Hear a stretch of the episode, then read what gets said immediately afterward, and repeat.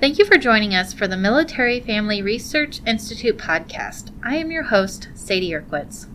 I'm pleased that Sheila Pena, Vice President of Community Relations at Regions Bank, thanks for being here with us today. It's my pleasure. Thank you.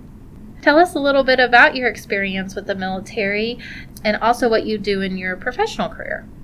Well, I am uh, proud to say that I am an Army brat. Uh, my father was a career Army and uh, he served for 22 years. And so we were had the privilege of being able to travel with him the entire time through his career. So um, we I we live in Indiana and we actually retired at Fort Harrison before the base was deactivated, or decommissioned. I just stayed in Indiana, never left. So, um, and now um, I work for Regions Bank, and I'm a community relations officer. And so, basically, I get a chance to go out in the community, work with organizations and nonprofits to help them achieve their missions and goals. One of the organizations, of course, is working with the Joining Community Forces of Indiana, who focuses on the National uh, Guard and the service members and their families. So it's near and dear to my heart. In your current role at Regions, you work to include a financial literacy focus for military and veteran families. And as you know, military families have a layer of different financial needs and opportunities compared to their civilian counterpart. Can you kind of dig deep into what those different needs and opportunities are? I participate on our statewide financial literacy work group for, um, like I said, the Joining Community Forces Initiative. And that's a National Guard initiative that helps um, basically bring together resources for um, service members, veterans, and their families. It was an initiative that was started by um, Dr. Biden and Michelle Obama during that um, the, during their the presidency at that time. And with this group, we noticed that um, through the Blue Star uh, survey that there's a high need for financial education um, as far as um, being able to meet regular needs, money management, uh, credit opportunities, as far as being able to um, one make do the most of what you have, and then also unemployment was, was another issue. Um, the two inter- intersect from the standpoint that when people are moving every three years, sometimes it's hard for the spouse or partner to be able to keep that um, employment and add to the financial uh, capacity of the family.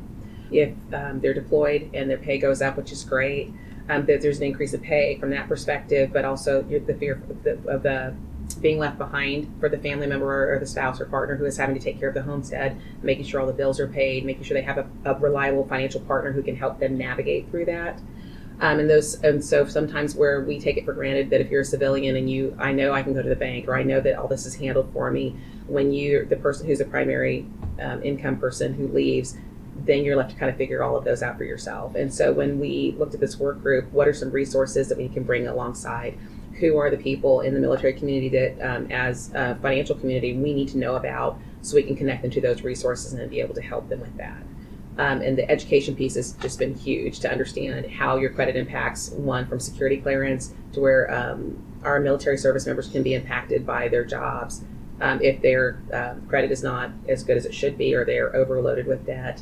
We've learned about identity theft and how to help protect um, service members, things they need to look out that civilians may not consider. So it's been a learning for us in the uh, financial um, community and through MFRI and other organizations like that. We've had a lot of great learning. Um, we were at a summit this week to learn about that. So it was great information, and we're continuing to see how we can just learn and then be able to kind of spread that information out to help our service members and their families, veterans. Did you think as a child, oh, I'm going to be doing this for military and veteran families? It's actually kind of ironic because in Berlin, um, my father was one on a task force that helped with check kiting.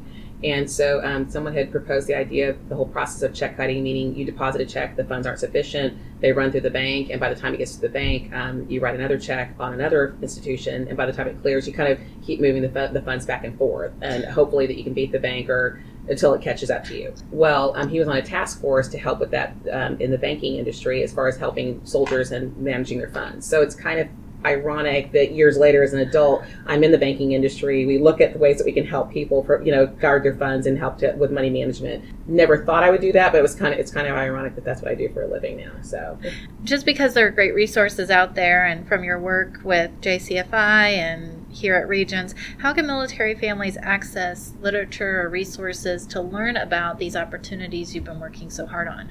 One of the things that we've really tried to do a great job, and there's a lot of organizations under this work group from um, our personal financial military counselors, MFRI, the YMCA has been a key partner, um, Army One Source. So there's a lot of um, organizations they can reach out to.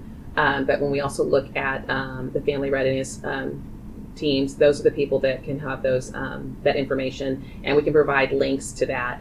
But basically, with the Joining Community Forces, um, they have a link, and then you can click on that, and it provides the resource partners that are out there.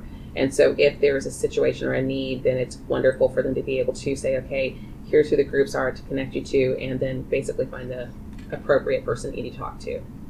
Also, on our um, website at regions.com, we do have a site that's um, specifically for veterans and service members. Um, we have an insights page, which is basically information, and there's articles out there that talks about before you deploy what you need to think about.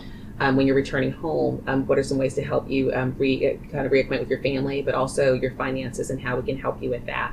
So those are free resources, whether you bank with Regions or not. Um, those are out there so that you can ask those questions so that we can basically help you make that transition a little more smoothly.